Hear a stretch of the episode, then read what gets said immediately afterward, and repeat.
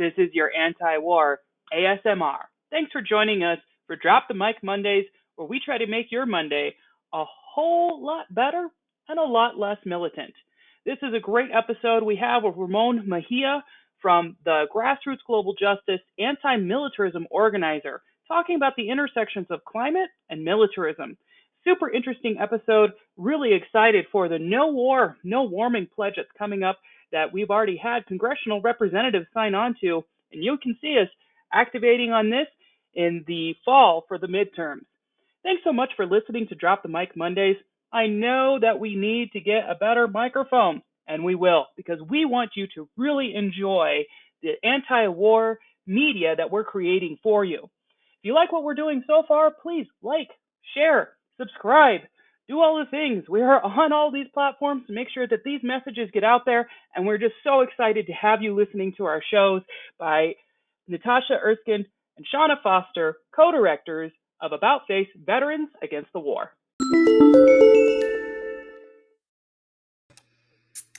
Good afternoon. Good afternoon, everyone. Thanks for joining us for today's episode of Drop the Mic Mondays. We know that there are so many places that you could be, but we're super excited that you can be with us here today.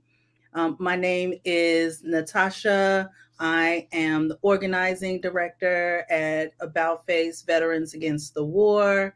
And, you know, listen, um, you know, for all of those who are in the audience who either understand what the military industrial complex is, um, you know, engage with us in the chat as we have today's conversations. We'll do this weekly. We'll have different guests and bring them on to talk about, um, you know, really what type of society um, do we want to exist? Um, do we believe can happen?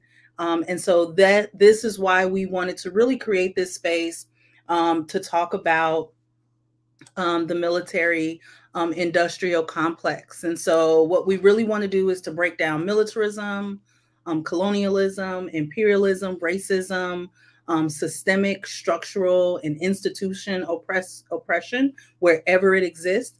and so, you know, our guests will include activists, artists, um, you know, experts from, you know, the the grassroots um, level and, you know, who are doing work in their communities across the movement. And so we really think that it's important to have these conversations, um, you know, particularly as we're seeing um, the defense, you know, budget um, projected to increase, uh, you know, overwhelmingly um, from where it is, where it should be, um, and while we see social, you know, needs not being met um, in our country, so we really want to have um, space to have um, conversation with our guests. Um, and again, so if you're here with us, I'd love for you to do just one thing. or actually two engage with us in the chat if you have questions reflections share some of the work that you're doing and then also grab this link, share it across your social media, and invite um, friends and colleagues and comrades um, to join us in this space. Um, we're here today after the 54th um, and I would say year after um, Dr. King um, was assassinated in Memphis, Tennessee. Um, if you haven't already done so, encourage you to go and listen to his words again, where he talks about the three evils of society, which is racism, which is exploitation of economics, and militarism. And hear those words um, and, uh, you know, really help it become a part of the organizing that you may do, um, the conversations that you might have, whether it's in a coffee shop, your community, or um, building power, um, shifting the, the power structures really to people centered um, and definitely for what we need in this moment. So, again, thank you so much for joining us. Um, Shauna, I want to bring you on. Please do a brief introduction and then let's get into the conversation. Hey, everybody, it's Shauna Foster. I'm the co director with About Face Veterans Against the War. Been part of this organization since 2006, and I'm so glad that you're listening to us today. Absolutely right on, Natasha, today being April 4th. 53rd uh, year in observance after MLK uh, you know, left us way too early. And uh, the most moving of his speeches were beyond Vietnam, where he calls the triplets of evil, racism, poverty, and militarism. That's the first time I ever read that word was militarism, uh, was in his Beyond Vietnam speech. So if you want to know what About Face is all about, go read Beyond Militarism because that is exactly what we are organizing on today against those triplets of evil and how they intersect and just perpetuate oppressions. Another thing I wanted to uh, give a shout out to is the Trans Day of Visibility was last week. So we're so glad uh, that trans folks are with us. Uh, we're so proud of you. And I wanted to give a shout out to our Demilitarized You that's coming up on these same Vets About Face channels on Twitter and YouTube and Facebook. If you come to our Demilitarized You, you will hear from our own veteran, Shiloh, and Dean Spade talking about why trans people serve in the military, what happened that made it, uh, you know, that went from don't ask, don't tell to uh, trans people openly serving in the military, and all the intersections of is, uh, you know, representation actually the same thing as liberation? And is that what trans people want? So come and check out our Demilitarized You on these same channels uh, to be able to learn more about that. And happy Trans Day of Visibility. We're so glad for trans people uh, to be with us and to be part of our communities. Um, so today I wanted to get into it with my buddy Ramon. He works at uh, Grassroots Global Justice. I first met Ramon back in, oh my gosh, I don't know, was it like 2013, 2014 when he was a board member of About Face? What are you going to say, Ramon? No, yeah, yeah, around that time. Yeah. yeah. So it was awesome uh, meeting him then as a board member. Uh, and even though he was so sick, I was like, what is with this guy? He's not feeling great, but has just been a great activist uh, mentor to a lot of people of us here in the anti-war community. And I'm so excited to have you on with us here today, Ramon. Why don't you share a little bit about yourself and what you're doing? Uh, thanks. No, I appreciate y'all having me on. Um, so again, my name is uh, Ramon Mejia. I'm from Dallas, Texas, and I'm the anti-militarism national organizer with Grassroots Global Justice Alliance. Um, and I came to About Face in 2011, I would say. Um, 2012 is when I joined the organization. Um, I'm a uh, Marine Corps veteran of the Iraq War. Um, so uh, when I found an organization that aligned with my values of wanting to uh, oppose uh, the wars, and uh, you know, as Shauna was mentioning, the first time that um, I heard of militarism was uh, through About Face, Veterans Against the War. Right? They, they introduced me to what militarism was, and um, so then now, um, in my role at GGJ as anti-militarism national organizer, um, um you know, GGJ is an alliance of uh, uh, 60 member grassroots organizations throughout the country. Um, we're a cross-issue, frontline, internationalist, and unapologetically left alliance. Um, um, and so my role at GGJ is to help contribute an analysis uh, to the relationship between militarism and the extractive economy, and kind of to deepen that consciousness within our members um, um, to, to critically struggle against U.S. militarism in its various forms. Um, so we have the uh, demilitarized working group that clarifies our strategic goals and and identifies the challenges and opportunities that we can uh, help to build a, a stronger uh, movement against militarism and, and towards transformative justice. Um, yeah, and uh, I'm glad to be here with you all uh, on April 4th. Is also, uh, yeah, the anniversary of uh, Dr. Reverend Dr. Martin Luther King Jr.'s Beyond Vietnam speech, where he said that quote, "A nation that continues year after year to spend more money on on military defense." than on programs of social uplift is approaching spiritual death end quote. And uh, with the proposed military budget of 813 billion dollars, um, it just it's all more important to continue uh, listening to his words and and and and uh, hearing his advice. I wanted to ask you: Is GGJ is the only thing they work against is militarism, or? No, yeah. So G, GGJ um, it has uh, has four programs. Um, so within uh, GGJ, we have uh, the membership has has voted on to to moving for uh, four programs. So we have uh, the anti-militarism program. Uh, we also have grassroots feminisms, um, and then we also have uh, global well-being, um, and then um, um internationalism, right? Um, you know, movement building. So, yeah, those are the programs that we have at GGJ.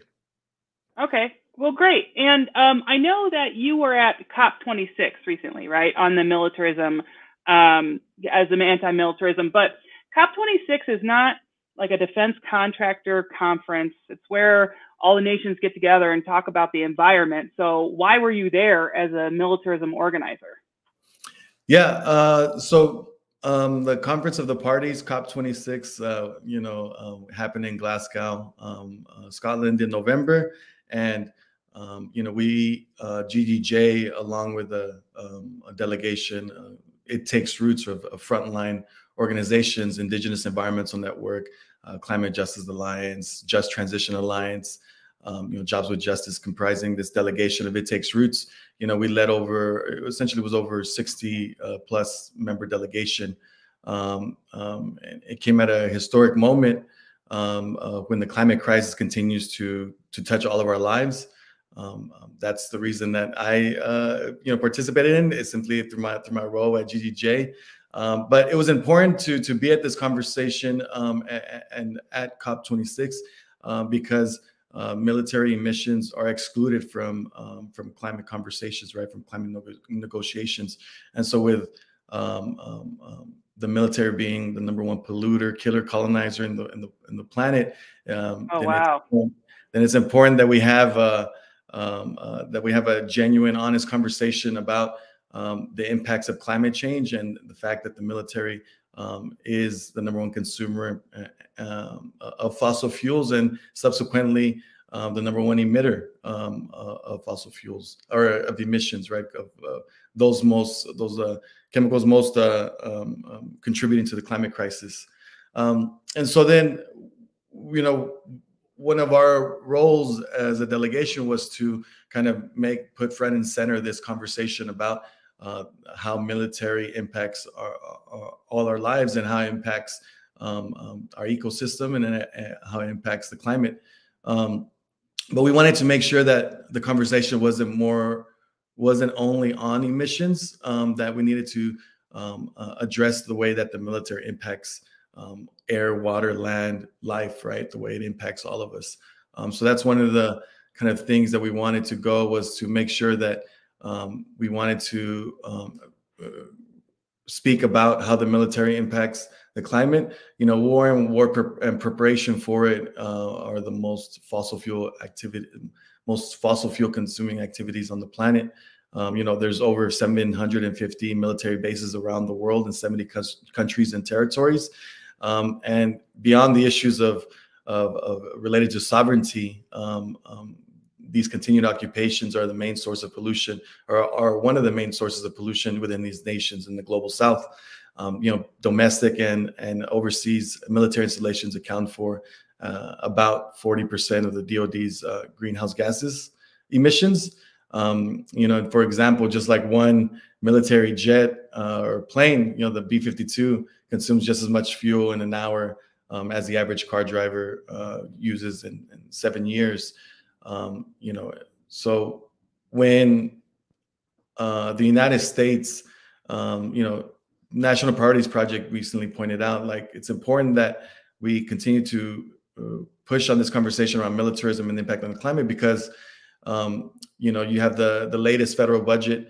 Uh, DO spends about one billion per year on international climate aid versus two billion dollars per day on the U.S. military budget, right? Um, this U.S. military budget that continues to increase, continues continues to grow, um, is going to impact all of us, not only through direct wars and conflict, uh, but the the ramifications and the after effects that war has on people and on the environment, whether it be in Iraq, whether it be in Afghanistan, whether it be in Ukraine, um, um, um where, wherever war is being waged, then um, one of the silent kind of uh, victims uh, of war is, is the climate and the, and the environment. So I, this, you just dropped a lot of knowledge. I'm going to ask some follow-up questions about, you know, those 715 uh, military installations around the world. Not all of them are active, right? Some of them are defunct and are just full of like chemicals and haven't really been cleaned up, right? Nuclear testing, fuel tankers. Think of like the Red Hill disaster that's happening in on Oahu and Hawaii, right? Is there, is there like any plan for the military to clean up the old bases? or the installations? I mean, you have like uh, you know essentially rusting barrels and chemicals and solvents and millions of rounds of ammunition that have been criminally abandoned by the Pentagon. Uh, I mean, we can look back to um, essentially since Vietnam, right? Since almost 50 years since Vietnam, uh, since the Vietnam War, and, and Agent Orange, the contamination that Agent Orange has has had on uh, on the population continues to destroy families, continues you know resulting in in severe birth defects and cancers into the you know third generation, fourth generation uh, have been continued to be impacted. You know in Iraq, uh, the you know researchers studying about the impact that the U.S. military sieges on the city of Fallujah had said that this, you know, the subsequent health crisis represented the highest uh, rate of genetic damage in any population ever studied. Um, nuclear weapons testings throughout the Southwest, uh, uh, you know, New Mexico, Arizona, you know, all the way to the South Pacific Islands has contaminated millions of acres of land and water with uh, radiation um, and uranium. I mean, uh, what's clear is that the, the that what's clear is that the, the number one polluter in, in in in this world is not going to be is not the key to the climate solution right? The military is a false solution. Um, so with that being said is that that we have to um, begin to um, um, um divert our funds from the military and invest in our communities invest in um, in in not retooling military bases right? Because with the climate crisis is happening right now, there's now all this funding that wants to go into the military in the sense that I think it was like two two billion dollars or, or, or even more. It might be might be a trillion dollars. I don't I don't recall. Okay, two billion. But like all these uh, is being invested into retooling um, um, um, uh, military bases that are vulnerable to climate change, uh, vulnerable to fires, vulnerable to flooding um, um, they're going to retool these bases in order to make sure that they're able to withstand um, um the climate. Um, so rather than investing all, all this money into retooling bases, they need to be uh, investing the money into closing these bases, into remediating right. the land, right, cleaning up the land that that has been destroyed, and be able to convert the land um, into community uses that are going to be fruitful and and and, and yeah, and useful for the community. that's a lot of people spending on. I I mean, if you were in the military, it wasn't until I got in. I mean, I grew up on military bases, but it wasn't until I got in that I realized how many installations are Superfund sites that need to be cleaned up. And rather than cleaning these things up, they're just going to protect against the next climate threat, all the while adding to the climate problem of um, you know extracting resources and putting it out into the atmosphere. When really we need to reduce the military overall and clean up a lot of these Superfund sites um, yeah, because a lot of times people think about the military in terms of its consumption, um, but they don't think about like, okay, the military has been consuming natural resources asymmetrically to everything else, the U.S. military, for a long time. So there's a long history of pollution that needs to get cleaned up in addition to the current consumption um, and and things that they're doing. So do you think that um, you know veterans have a place to talk about climate justice from their vantage point in being in the military? Yeah, I mean, I think for one, I think the fact that the, uh, the that a majority of military bases are also Superfund sites, or that the majority of, of former military bases are also uh, Superfund sites, uh, I think veterans have a huge role to play in in how the the, the, the their employer essentially um, has an impact on on on on, on, the ecosystems and on the climate. Um, you know, I was just reading a, a, a story recently. I remember I can't remember the the base off the top of my head, but um, um, AP AP did an investigation um, of where um, uh, Army base where soldiers are starting to come forward about the about um, contaminated, you know, drinking contaminated water and the cancers that have been um, possibly connected to to to them consuming the water. And you know, you hear about you know Camp Lejeune, there was also an issue there about water. You're you're seeing it on Oahu now. Um, you're seeing it the way that the um, that uh, you know one of our members, Southwest uh, Organizing Project in Albuquerque, New Mexico, um, they're dealing with a jet fuel spill that has lasted decades, right? That leached onto their aquifer um, that provides water to uh, the largest urban center in, in the state. Um, and you know, a lot of these bases, a lot of the, you know, not only the bases that that that that, uh, that a lot of you know active duty live at, but a lot of people that end up becoming veterans and be, you know after they, they they leave the military, they end up many of them end up residing near military bases, um, and, and, the pollution that those military bases continues to to to wage on their uh, on uh, on their communities. It's so it's important that veterans get involved to address the way that the military is is is uh, is unconcerned with the way it impacts veterans, and also just the fact that um, um, you know the water we all drink water, we all breathe the same air. Um, so it's important that every person in society, from veteran to non-veteran, is engaged in this conversation. Thanks, Ramon. Um, you know, I was just wondering, uh, is it really effective to focus on the military at all when you're talking about climate justice stuff? Like, I mean, we quote, need the military to protect us, right? So what what what what does a you know a climate campaign that's focused on the military or militarism look like? Like, what are you asking for? Um, I guess what I'm.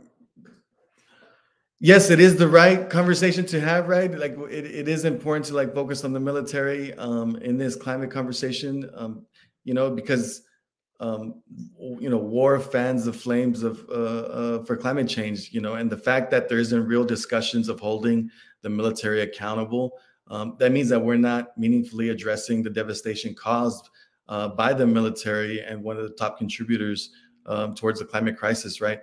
Um, um, again, like I was saying, like instead of pouring resources um, into uh, to building this war machine, we should be pouring resources into our communities um, you know, into healthcare and education, into housing, right? All the fundamental elements that that that that, that are needed in order to have thriving uh, uh, communities. Um, so, how does that look like as far as um, holding the military accountable um, uh, for its impact on climate change? Is to start kind of thinking about, um, uh, you, know, engaging on one hand, engaging fellow community members um, uh, uh, in in how the military essentially and, and defense contractors over 50% of the of, of, the of the budget you know is, is going to uh, to defense contractors. So they're they're all the resources that would be going to them or aren't going to them. So um, it's important to kind of engage our fellow community members um, uh, around this conversation. It's also important to engage politicians um, um who um, uh, subsequently like that a lot of the you know a good a good number i think in the dozens have money invested in weapons manufacturers right? So they're uh, they're they're benefiting they're benefiting financially from investing in stock um, uh, that it makes that, that that that makes profit from war um, so you have these same congress people that not only are uh, have invested stock in in uh, in, uh, in weapons manufacturers but they're also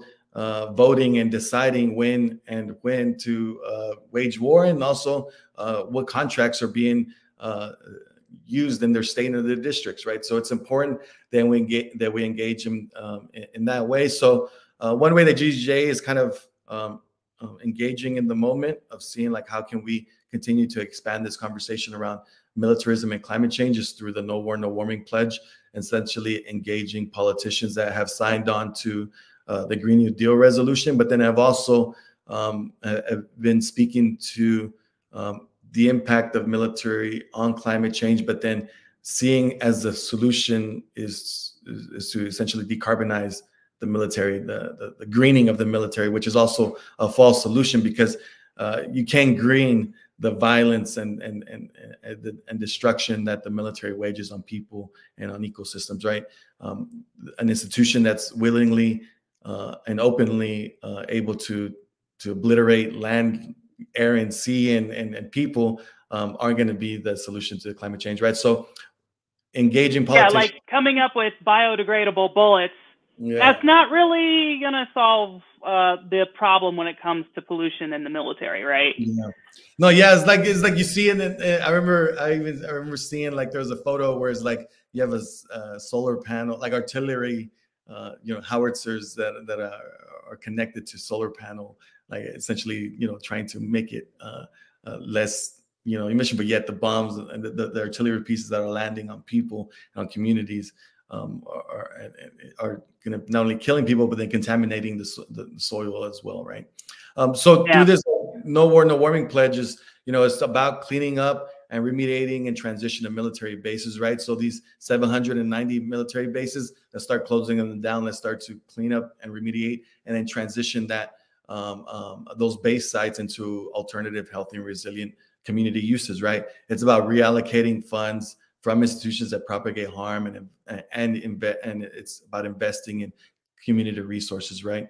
It's about ending weapons manufacturing and distribution and war profiteering and, cre- in, you know essentially creating policy that bans uh, weapons manufacturing and, and the production of you know repurposing military equipment and stuff not you know so um, that's how kind of we're trying to engage in that way yeah that's a great thank you for sharing that i know we are dropping the link um, to the pledge in the chat um, if you are on um, youtube facebook we you should see that link I believe if you're on Twitter, mm. um, you can visit us on um, our YouTube or um, Facebook thread for that link, and it's also um, populated here at the bottom of the screen.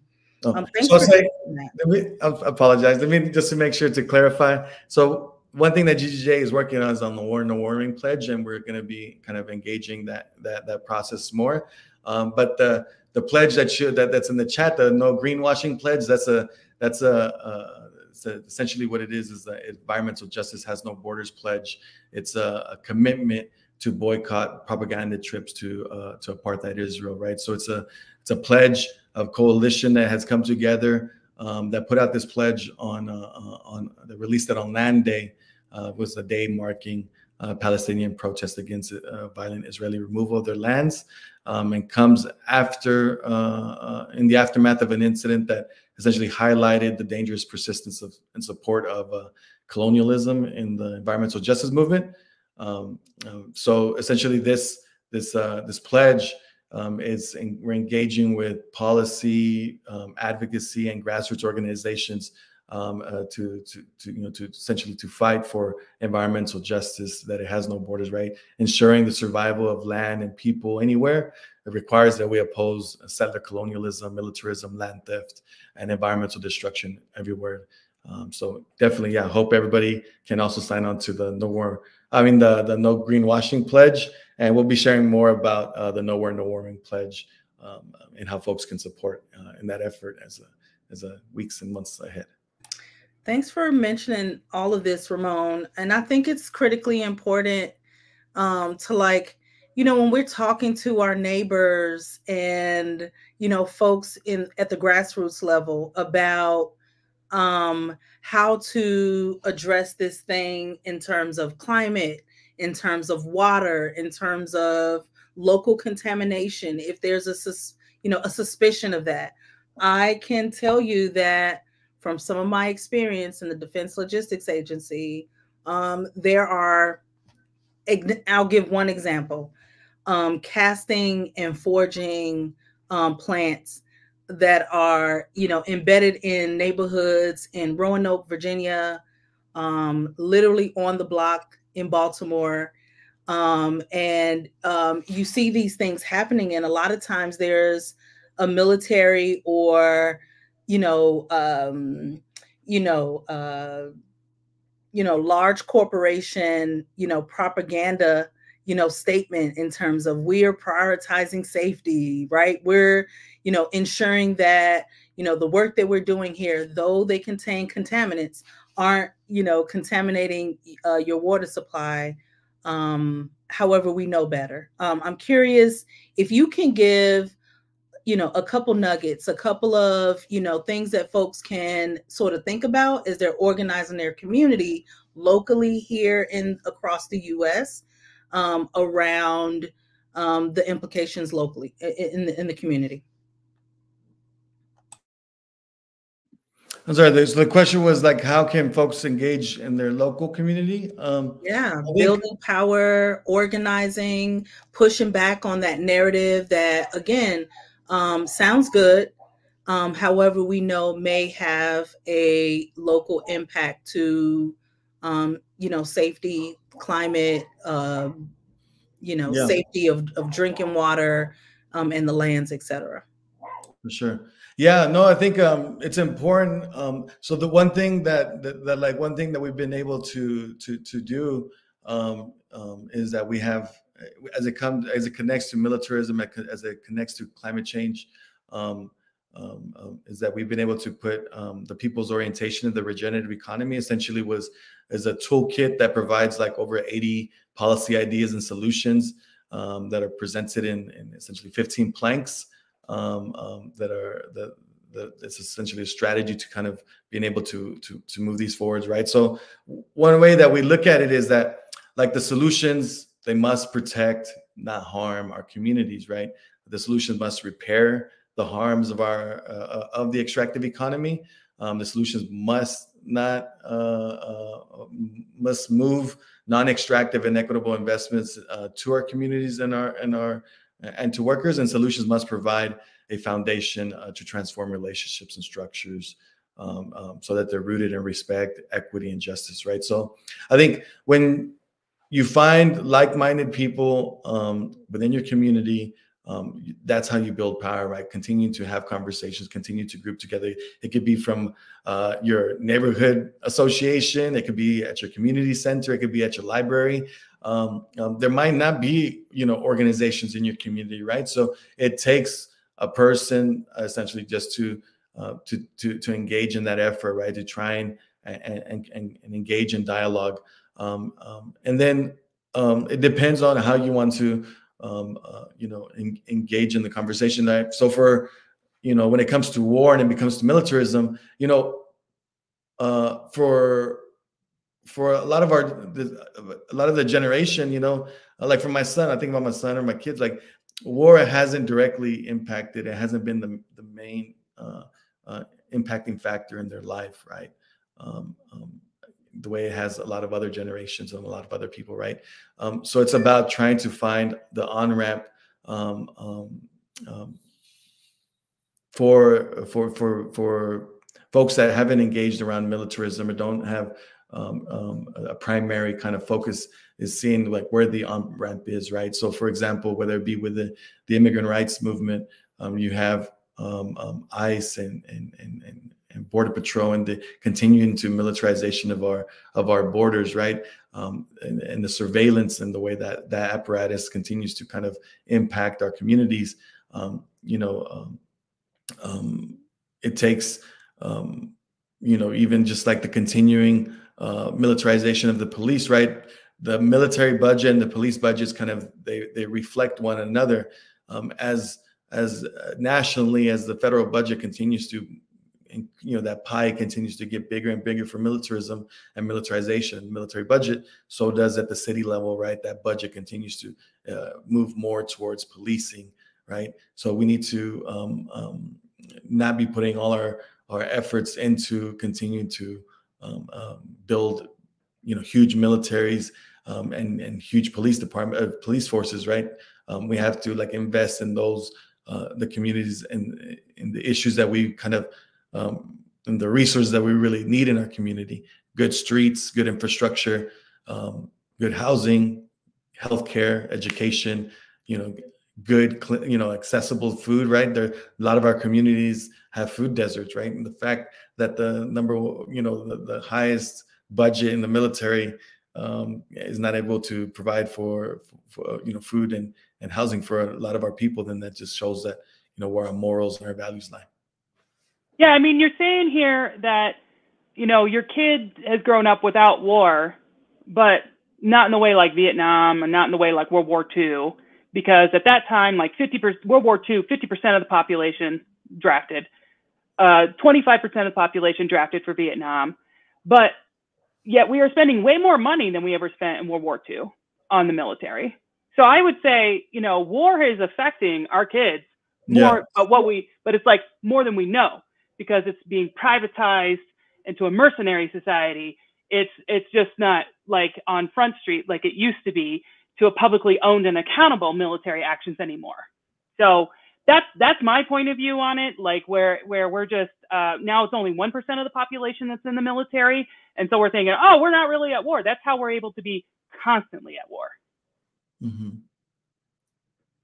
Yeah, my reflection on that is um, Dr. King talked about that in the same speech that we're inviting friends and comrades to go out and reflect, or at least, um, you know, re-listen to his words. Um, you know, we are at this point, and I think we have been for quite a while around um, what is the um, conscious um, layout and fabric of our nation who's um, been at war for so long that we we also don't acknowledge um, and call it out in the same ways that um, we used to, you know, that it used to shock the conscience that we spent dollars um, in previous um, decades and generations, but here we are now facing a grossly bloated budget um, in ways that we also look at it as you know um, a way of life, a new way of life, and so that's a good point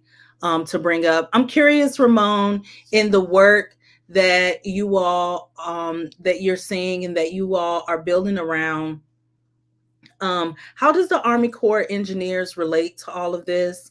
Um, um, since they're involved in, you know, sort of the civilian facing um, projects, we've seen this as an organization, as our members, um, you know, mobilized to Standing Rock, um, and also here in the last um, six months um, to line three. Um, I'm curious if you can speak a little bit to what your understanding of the Army Corps of Engineers role.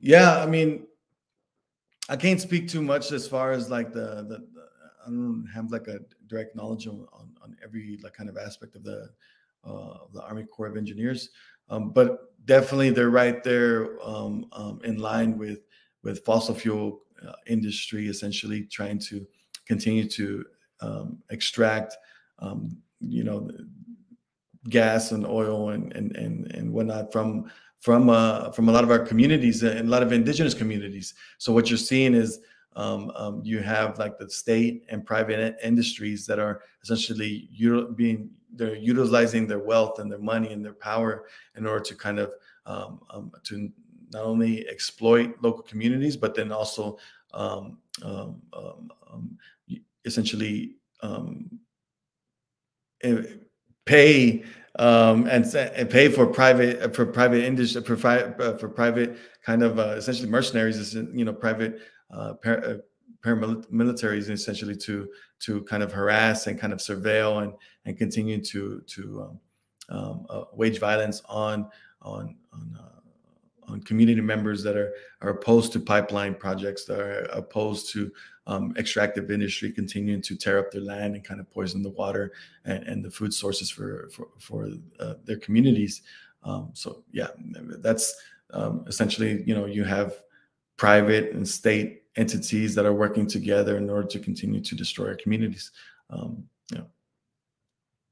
Yeah, right on. No matter who's, um, you know, in the White House and in the House, right? Um, so thank you so much for lifting that up. Um, this has been a great conversation. Thank you so much, um, Ramon, um, for being here in, in, in, this space with us today. Um, I'm curious if um, let's move to some final and wrap up um, comments. Um, Shauna, I'd love to hear from you and then Ramon, and then we'll move to close and invite everyone again to engage with us in the chat um, for um, follow up uh, comments and reflections there. Shauna? Yeah, thanks so much. I'm so glad that you came on today, Ramon. I don't know if you noticed behind me what I have going on the Defending the Dignity of Our Bodies, Our Communities, Mother Earth, World March of Women, and Grassroots Global Justice the it takes roots to weather the storm system change, not climate change. I got this from COP21.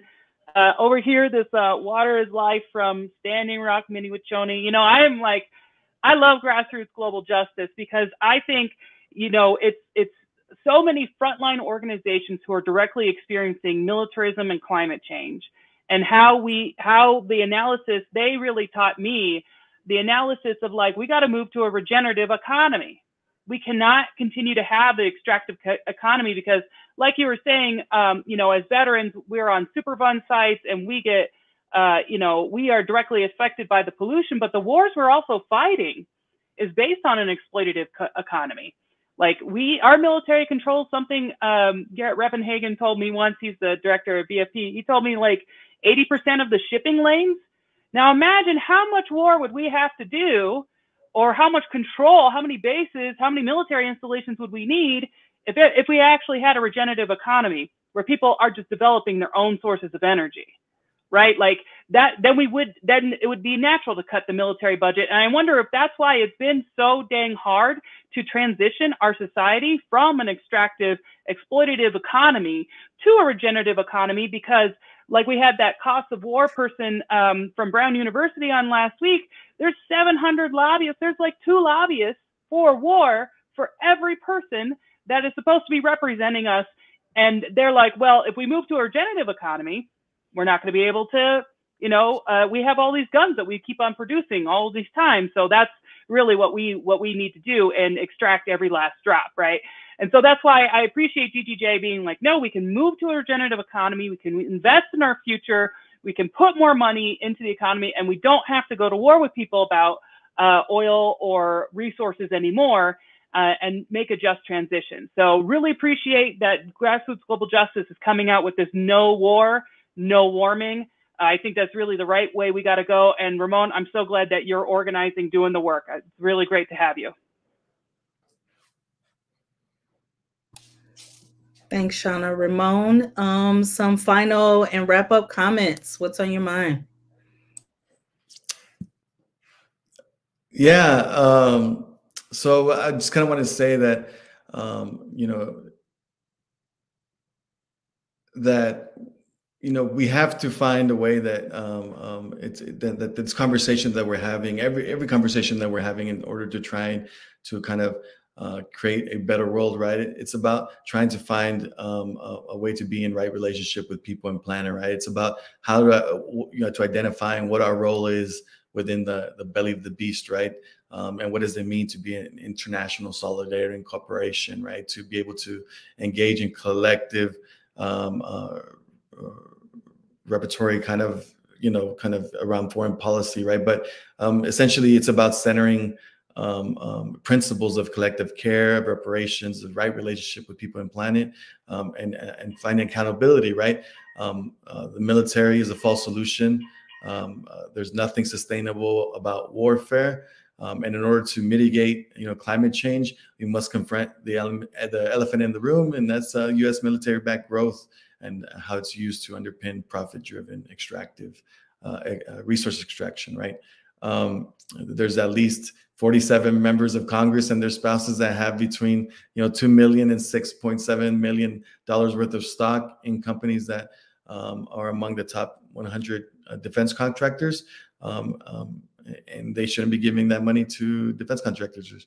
Um, they should be investing into the community, in, into our communities, right? So, um, with that, I just uh, hope that we continue to have these conversations to push um, uh, elected officials and also to push our community members to continue to engage in this conversation. Yeah, right on. Um, you know, the overwhelming majority of the, you know, Pentagon budget um, goes to defense contractors. And so, you know, a lot of times we hear, um, you know, electeds, you know, sort of um, you know, trying to attach the budget to um, military personnel. And the reality is that's just not um, where where reality is. And so that is why our work around the Drop the Mic campaign is so critically important. Um, being in coalition with um, GGJ and the work that um, you are doing as well, um, Ramon, is so critically important. Um, so thank you so much for being here um, with us today. I um, hope that um, for those who are on, who have been sticking with us through this conversation, um, we'll grab those links We'll share this live. Invite your neighbors, your friends, your comrades, those in the movement um, to have deeper conversations, not just abroad, um, but we see here in the moment where our government had a really strong, um, you know, push against, you know, moving just a stimulus or um, support for people during this ongoing health pandemic um, are able to move war funds or funds abroad um, very quickly, very swiftly. We ought to be having different conversations and organizing in ways that we can help shift those power structures, um, even those that are backed behind lobbyists um, and what have you. We, the people, vote. Um, and we, the people, should continue to stay engaged in this space.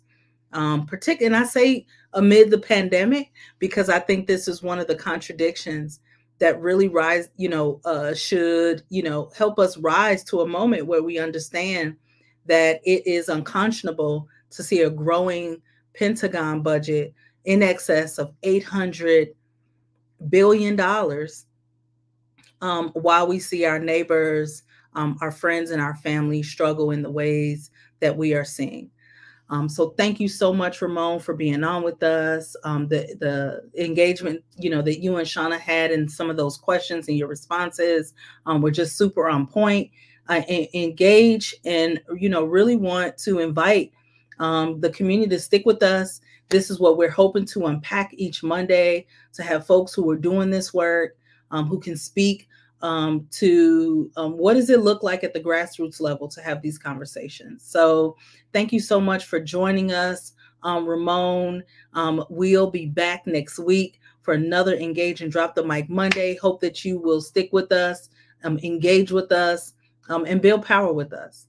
So again, thank you so much, everyone, for uh, joining us, and we'll be back next week at 2 p.m. Eastern here across About Face um, social media. Have a great day. Be well, everyone. I hope you have enjoyed listening to that live recording with Ramon Mejia about all the awesome ways that veterans are organizing for climate justice. Not just against global warming, but for climate justice with all the impacted communities around the world that are suffering from climate change, and a lot of it has to do with the U.S. military. Thank you so much for listening to us. Please like, share, subscribe, and also, if you'd like to get your own Drop the Mic merch, we have that at store.aboutfaceveterans.org. Hope to see you wearing that shirt pretty soon. If you do end up wearing it, please tag us in the social media. It's Vets About Face on Twitter, on Facebook, on Instagram, and on YouTube. So wear this merch, show it off, and we'll feature you on the podcast. Thanks so much for listening. Catch you next week.